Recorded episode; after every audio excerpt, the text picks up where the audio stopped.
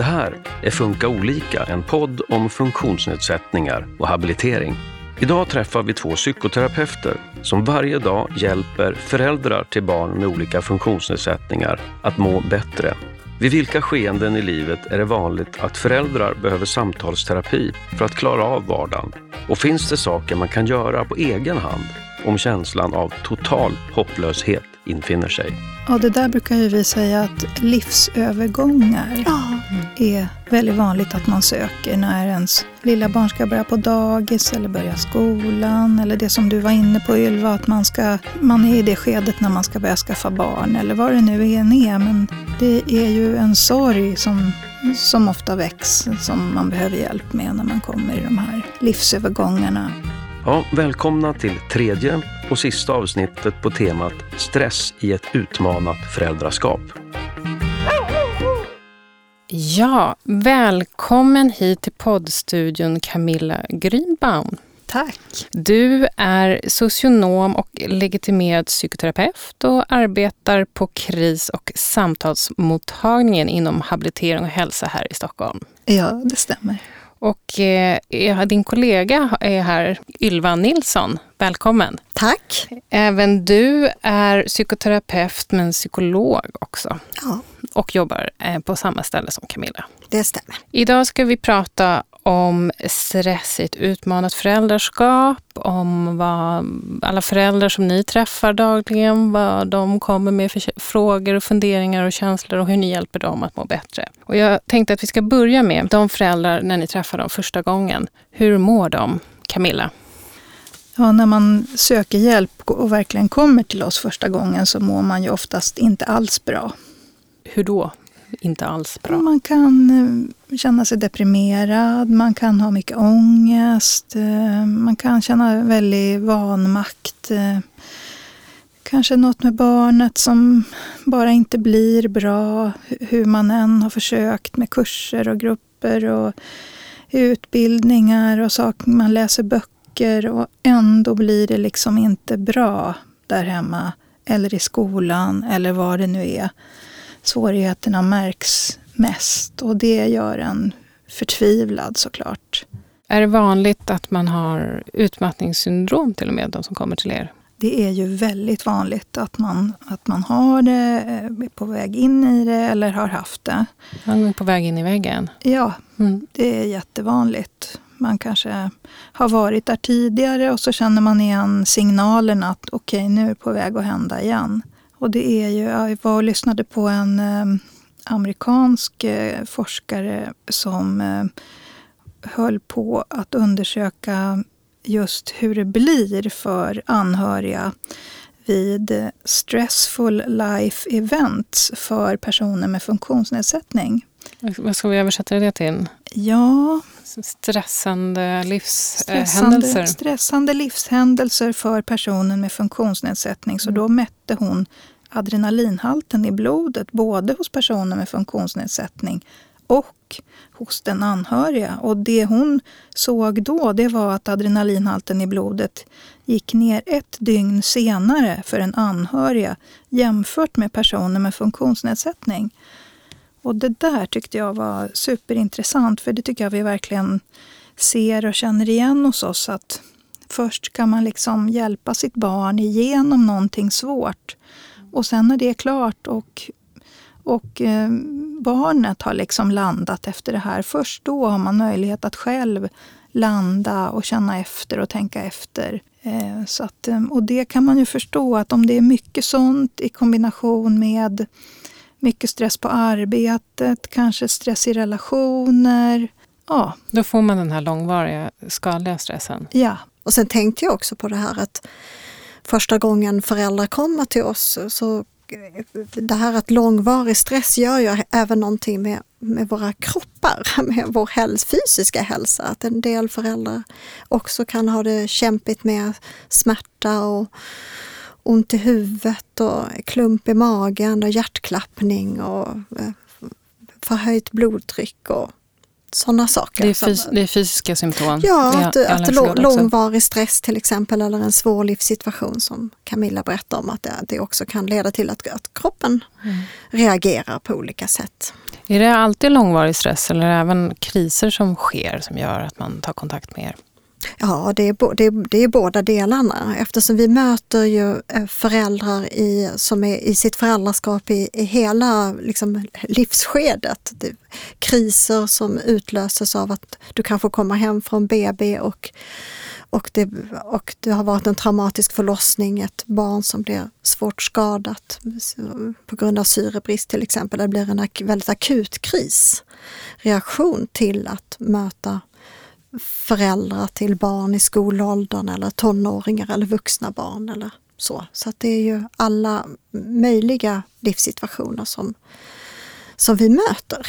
Ja, man kan ju säga att vi heter ju KRIS och samtalsmottagningen för anhöriga och när mottagningen startade för 40 år sedan så var det med, med syftet att man skulle finnas eh, som ett steg efter BB och kanske neonatal när man just hade fått väldigt svåra besked. Nu, nu är det ju så att man kan ju reagera starkt även på andra besked som man får kanske på BUP eller ja. utredning har gjorts på någon privat psykologmottagning eller något sånt. Det kan ju också väcka väldigt starka känslor. Mm. Ni berättar för mig, det är inte bara små barn det handlar om utan även föräldrar till vuxna barn.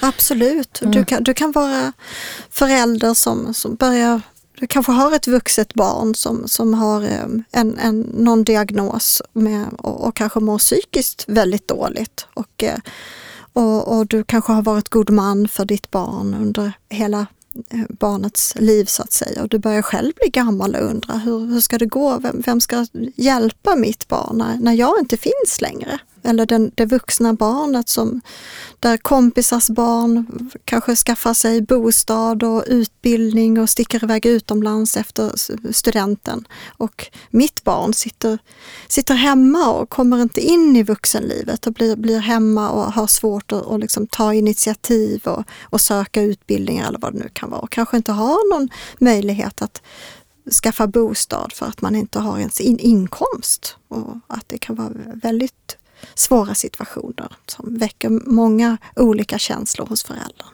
Ja, det där brukar ju vi säga att livsövergångar ja. är väldigt vanligt att man söker när ens lilla barn ska börja på dagis eller börja skolan eller det som du var inne på Ylva, att man ska man är i det skedet när man ska börja skaffa barn eller vad det nu än är. Men det är ju en sorg som som ofta väcks som man behöver hjälp med när man kommer i de här livsövergångarna. Och, och också kan det ju vara oro. Hur ska det bli med det här? Hur ska det bli med allting? Är det här någonting ni tror alla föräldrar eh, känner som har ett, eh, ett barn som har funktionsnedsättning? Eller eh, hur skulle ni ge den generella bilden, Camilla? Vad tror du? Det, man kan väl säga att alla föräldrar känner, även om man inte har ett funktionsnedsatt barn, känner man oro i de här övergångarna. Men, men så pass mycket att man behöver er, er stöd? Ja, nej, men det är klart att, eh, att det, är, det är svårare att, eh, att lämna ifrån sig sitt funktionsnedsatta barn som kan, kanske till exempel inte kan prata eller som har andra svårigheter som gör att det är svårt att få veta hur, hur bra är det här, eller hur? Och, och vårdapparaten är ju också långt ifrån fullkomlig, eller vad jag ska säga. att det är inte alls säkert att det blir bra. Det är ju många föräldrar som kommer till oss som har väldigt mycket dåliga erfarenheter också.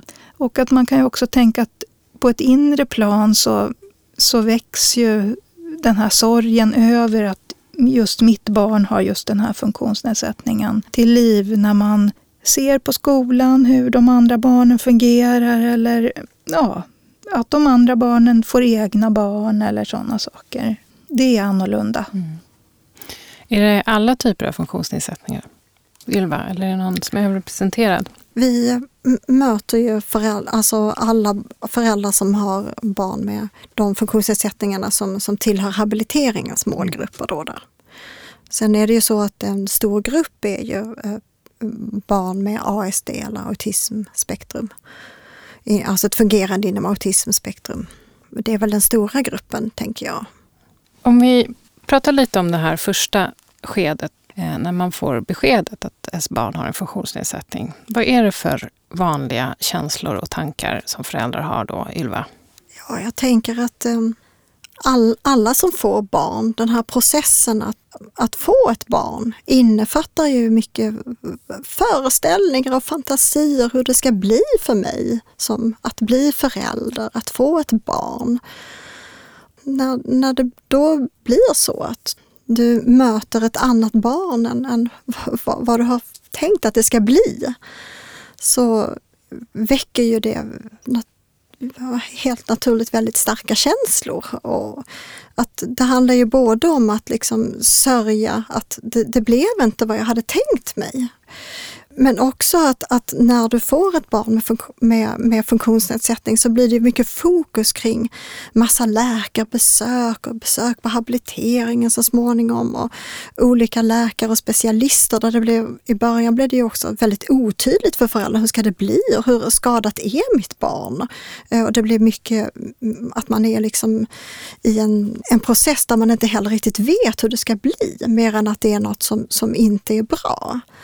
Eh, och det är klart att, att både den här sorgen att, att mista det, det, det är ett annat barn, att möta någonting annat än vad jag har tänkt mig, men också att knyta an till det barnet som, som, som jag själv inte hade förväntat att jag skulle få. Att det blir väldigt motsägelsefulla mm. känslor inombords. Man kan verkligen ska drabbas av en enorm både sorg och förtvivlan och ledsenhet och besvikelse och ilska och skam och skuld. Och det. Ja, jag tänkte, finns det tabukänslor i det här? Att inte ta till ja. sitt barn tänker jag. Ja absolut och också den här känslan av att, att vara en dålig förälder. Att, att, eh, om jag känner att jag känner de här känslan av, av, av, skam och ilska, att jag är en dålig förälder om jag mm. känner så. Därför att jag har ju en bild inom mig att jag ska ju vara en mamma som, eller en pappa som älskar mitt barn. Eller, mm en förälder som älskar mitt barn och, och, och, så kommer jag här med andra känslor som, som inte jag egentligen har föreställt mig ska ingå i mitt föräldraskap. Va? Så att eh, det är klart att det kan väcka,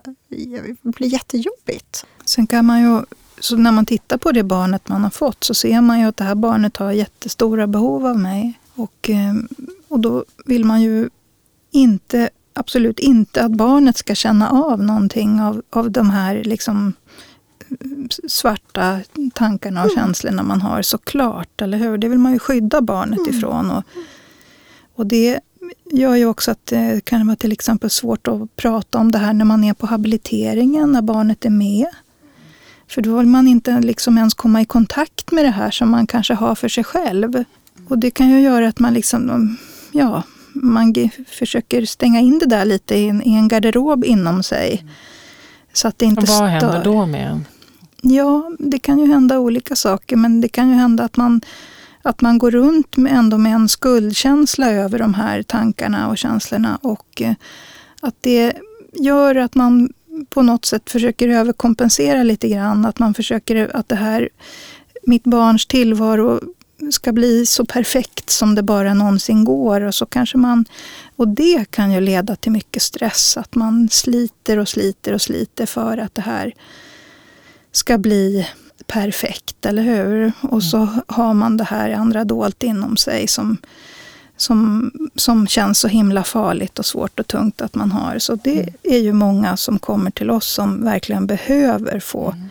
öppna den där garderobsdörren mm. och ventilera mm. ut det där och känna att, att det här var ju bara mm. tankar och känslor. Mm. Om ni skulle sätta ord på de tankarna och känslorna, vad är det vanligt som föräldrarna känner som när man verkligen lägger locket på? Ja, det kan till exempel handla om att eh, känna sig avundsjuk. Att mina kompisar har barn som inte har någon diagnos. Att mm. Eh, man, man, kanske vill dra sig undan och inte träffa sina vänners barn för det är så jobbigt att bli påmind om att jag har ett barn som är väldigt annorlunda. Eh, och den här känslan av avundsjuka kan göra att man, man känner, sig, känner skam och skuldkänslor över det till exempel. Och det kan handla om, om man har, att man kan bli väldigt arg på sitt barn och känna att det är ett barn med olika beteendemönster som kan vara väldigt påfrestande. Och, och att man får skuld och skamkänslor av att man känner den här ilskan. Att, att man tappar det. Ja. Mm. Sen kan man ju också, jag tycker det är ganska många som bara känner så här, nej, nej, jag, liksom, jag vill inte, jag mm. kan inte, jag mm. klarar inte det här, jag är inte gjord för det här. Nej man vill inte helt enkelt. Mm. Och så tänker jag också det här att man oftast har väldigt mycket både och. Va? Ja. Både känner till exempel avundsjuka och, och känner stark känsla av att mitt barn behöver mig och kärlek och, och, och, så. Men det är det här att det blir så blandade känslor. Det blir så mycket starka känslor. Det blir så mycket både och. När det är både och, är det då svårt att navigera det här för föräldrar? Att nysta upp vad är det egentligen jag känner på egen hand? Alltså det är svårt för oss att säga hur många som... Väldigt många nystar upp på egen hand. Om du tänker att vi är nio psykoterapeuter för hela Stockholms län så är vi en väldigt liten enhet. Så jag tror väldigt många nystar upp med hjälp av vänner och partner och föräldrar och tar sig liksom fram genom den här processen eller vad man ska kalla det här för. Men, men några behöver ju komma och må väldigt bra av att få komma och få, få känna och få tänka att men det är väl helt normalt att man känner ibland att man inte vill det här och att det här var mm, inte alls vad man hade tänkt och så. Och också att parallellt med det så känner man kärlek till det här barnet och mm. så. Är det, det som, eh, på det sätt som samtalsterapin funkar och hjälper? Ja, jag tänker att eh, dels så tänker jag på det här att, att många föräldrar lever i en väldigt stark stress. Det är fullt upp, det är mycket möte där föräldrarna behöver gå och följa med och så och vara stöd till sitt barn och så.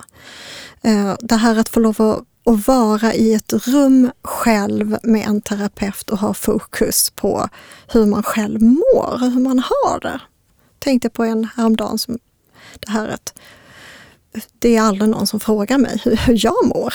Att få, få det mötet eh, kan vara väldigt hjälpsamt. Att få en egen tid eh, som fokuserar på, på sig själv så att mm. säga.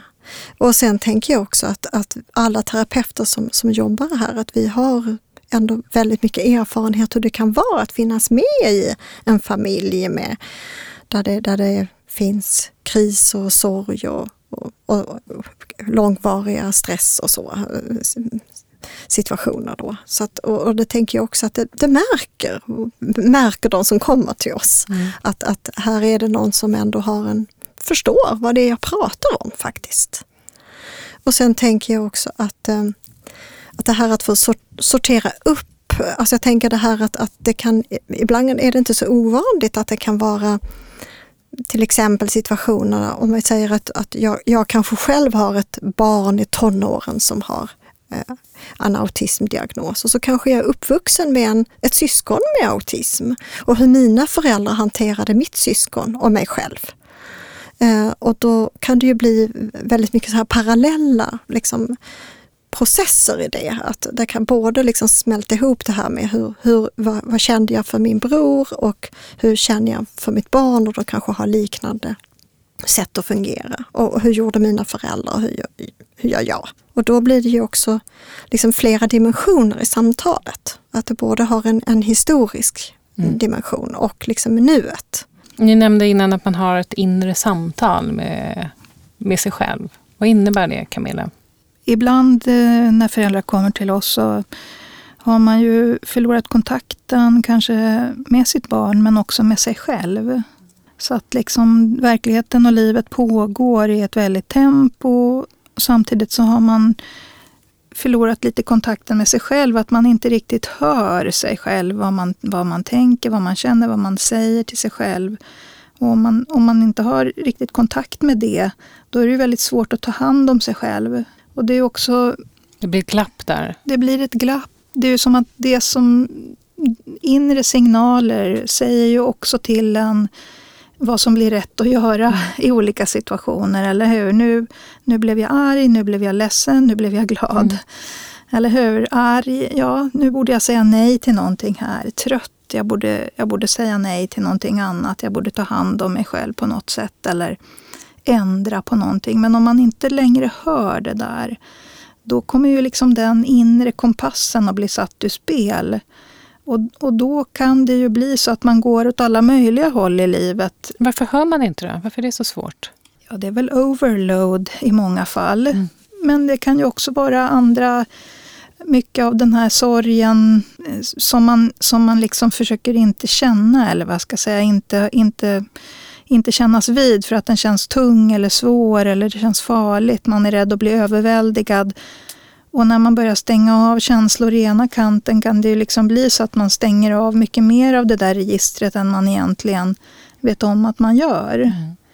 Och, ja, så det, det tänker vi ofta en viktig sak, att liksom komma i kontakt med sig själv. Mm. Och att det, det är ju någonting av det som terapi hjälper med. Att, att just komma i kontakt med sig själv. Och, och, och, via att det är någon annan som är väldigt intresserad av en, som sitter där, som frågar, som lyssnar, som har tid, som är på ens sida.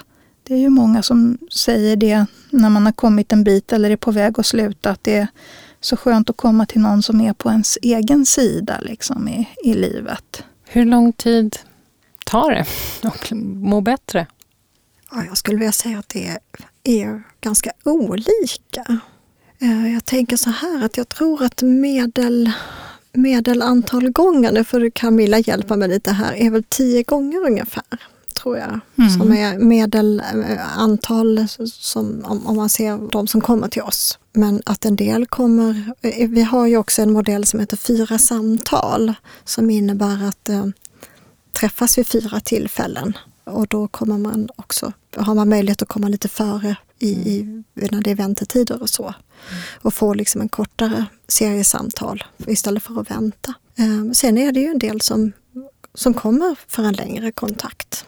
Hur lång tid mm. tar det till exempel man får den här första krisen då, om man får en kris, att man får besked att man, ens barn har en funktionsnedsättning. Vad skulle du säga, hur lång tid tar det att acceptera det? Komma i kontakt med alla den känslorna och få den här harmonin som man kanske strävar efter? Jag tror det är nog väldigt olika. Mm. För vissa är det där inte så mycket match. Man gör ju liksom det bara själv, av sig själv. Och med hjälp av sina nära anhöriga. Det är väl, de som kommer till oss är väl där det har hakat upp sig på något sätt. Och det kan ju också vara att ja, man kanske behöver en termin eller man kanske behöver fyra samtal eller man kanske behöver komma över ett och ett halvt år. Att det beror också lite på mm, det beror på vem du själv är lite som förälder och det beror också på vad har du varit med om under, under din tidiga barndom och vad har du varit med om under de sista åren hur, hur, hur stadig psykiskt känner man sig när man får det här beskedet? Det är klart att om man känner sig stadig och stabil och eh, det är lugnt och bra i ens liv och, och, och alltid har varit det så, så är, är, ju det att man har ganska goda förutsättningar att eh, klara sig på lite färre samtal. Men om, men om man alltid har känt sig lite ostadig och att det är svårt och jobbigt och man kanske har varit med om svåra saker i sin barndom. Ja, då, om man vill så kan man gå ett och ett halvt år och, och det kan göra en enorm förändring. Mm. Jag, jag tänkte också på att eh, många föräldrar, eh, när de kommer till oss så, så kan de säga i början att men vad, vad, kommer det här egentligen hjälpa? Det är ju mitt barn som behöver hjälp. Jag sitter här, jag har en hemmasittare hemma hos mig. Jag har en son som sitter hemma och han kommer inte ut och han har varit hemma nu ett år. Och vad hjälper det att jag kommer hit och pratar?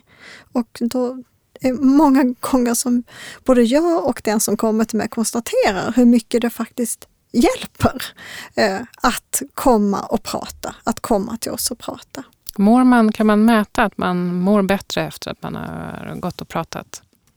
Ja, eh, vi gör ju alltid eh, tillsammans att, att vi utvärderar under hand. Och vi, vi pratar om hur, hur går det nu, hur mår du nu jämfört med då du kom i början. Och det är ju många som berättar att ja, men jag, jag har faktiskt mindre ångest nu jämfört med när jag började. Eller när jag började så kände jag mig väldigt nedstämd och jag kände mig otroligt eh, som en, en, helt värdelös förälder, att jag inte dög i mitt, duger i mitt föräldraskap. Och nu när, när jag är i slutet av samtalet så känner jag att jag, jag är stabilare, jag mår bättre, jag känner att jag, jag duger faktiskt som förälder.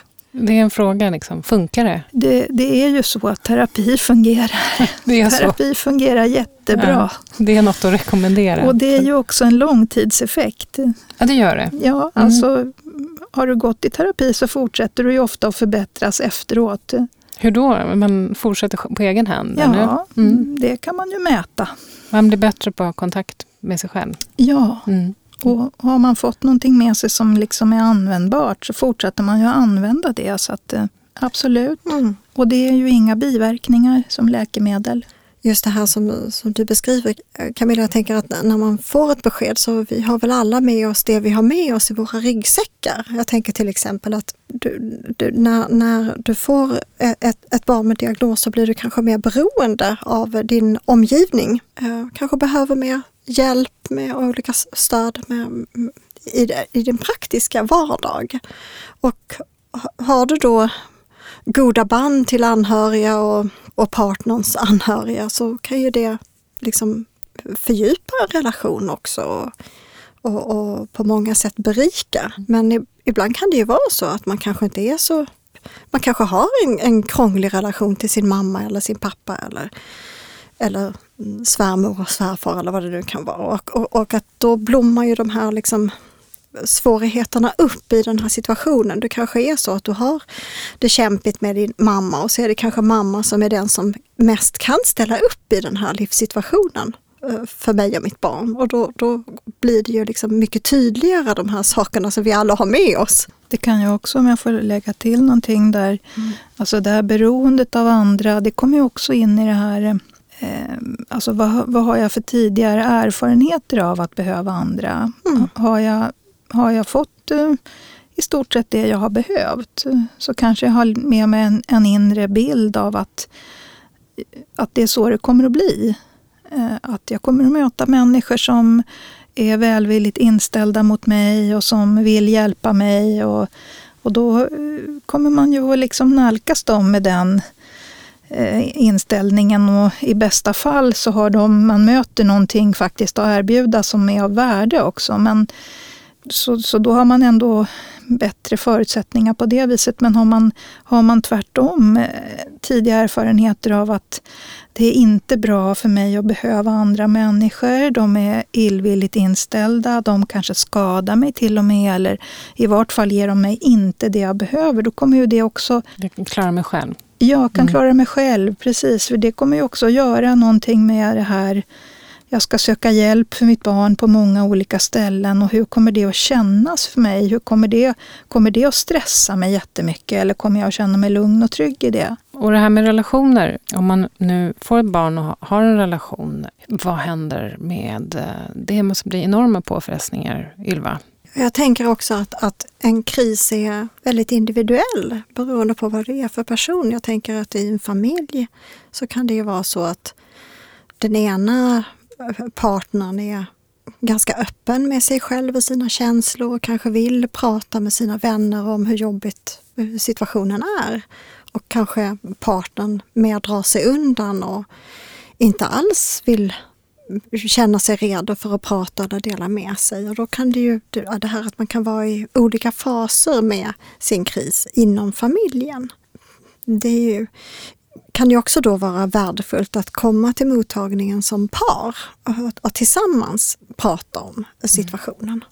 Och ibland kan man ju också tycka olika om själva diagnosen och hamna olika i det. Och, och det kan också vara så ibland att någon av föräldrarna känner igen sig i sin barns diagnos.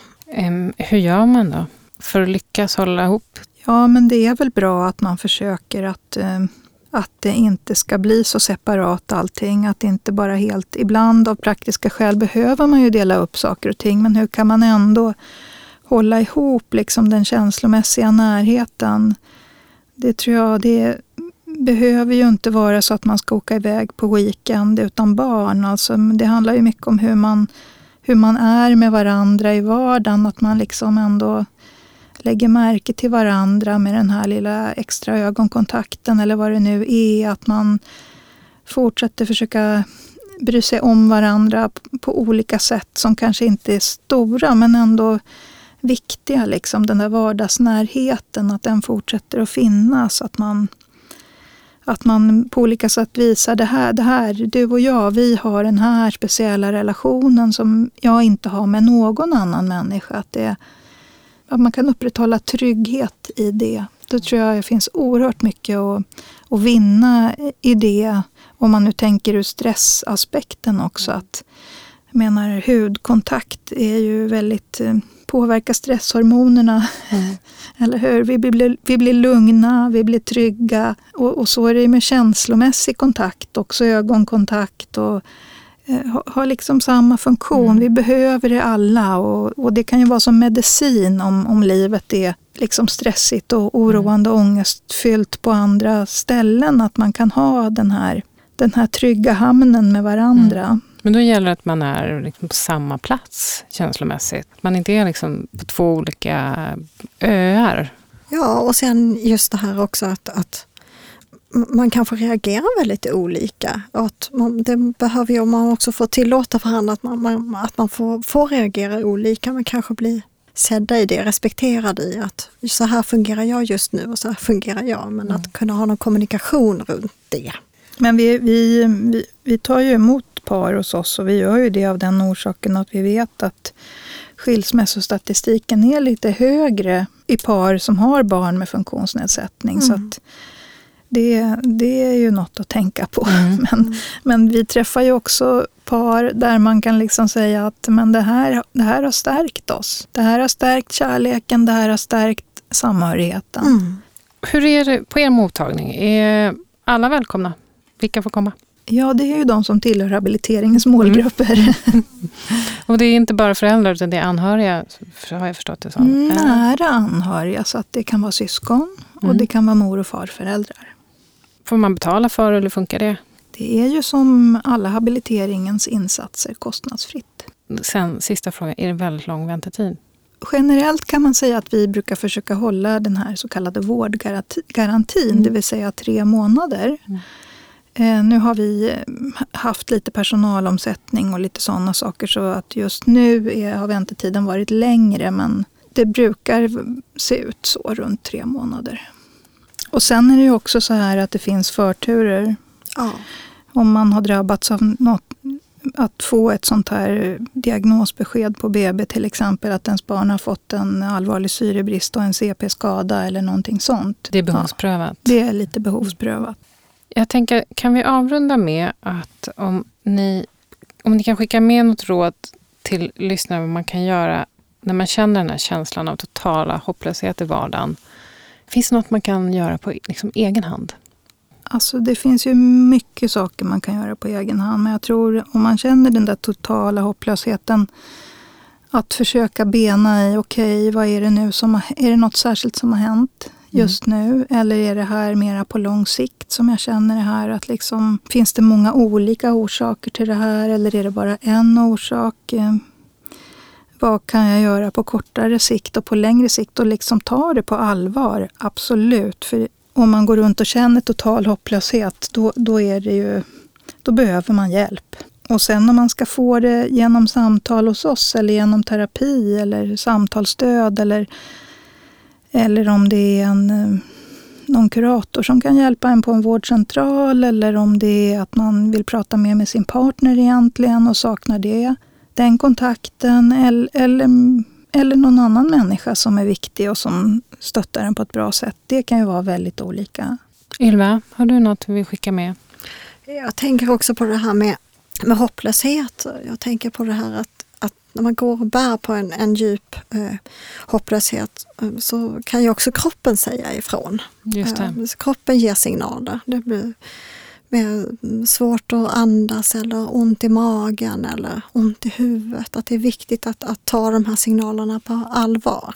Sen är det ju så att till oss så är det ju att, att man kan ringa och anmäla sig. Man behöver inga remiss och så. För jag tänker också att vården är så krånglig idag. Det är så, inte så lätt att överblicka vården. Och att man kan behöva väldigt olika saker naturligtvis. Men att ta de där signalerna på allvar. Man skulle ju också kunna säga så här att det är bra om man känner att men det är det här jag känner så här hopplöst känns det. Att man liksom har identifierat det Då har man själv. kommit en bit. Ja, mm. då har man börjat på Börjar resan. Mm, mm. Just det. Med det säger jag tack för att ni kom hit idag. Camilla Grynbaum och Ylva Nilsson, båda psykoterapeuter vid kris och samtalsmottagningen för anhöriga inom habilitering och hälsa i Stockholms län. Tack för att vi fick komma. Tack så mycket. Du har hört Funka olika, en podd från habilitering och hälsa i Stockholms läns landsting. Det här var sista avsnittet om stress i ett utmanat föräldraskap. Vi är snart tillbaka med nya program om livet med en intellektuell funktionsnedsättning. Vi hörs då.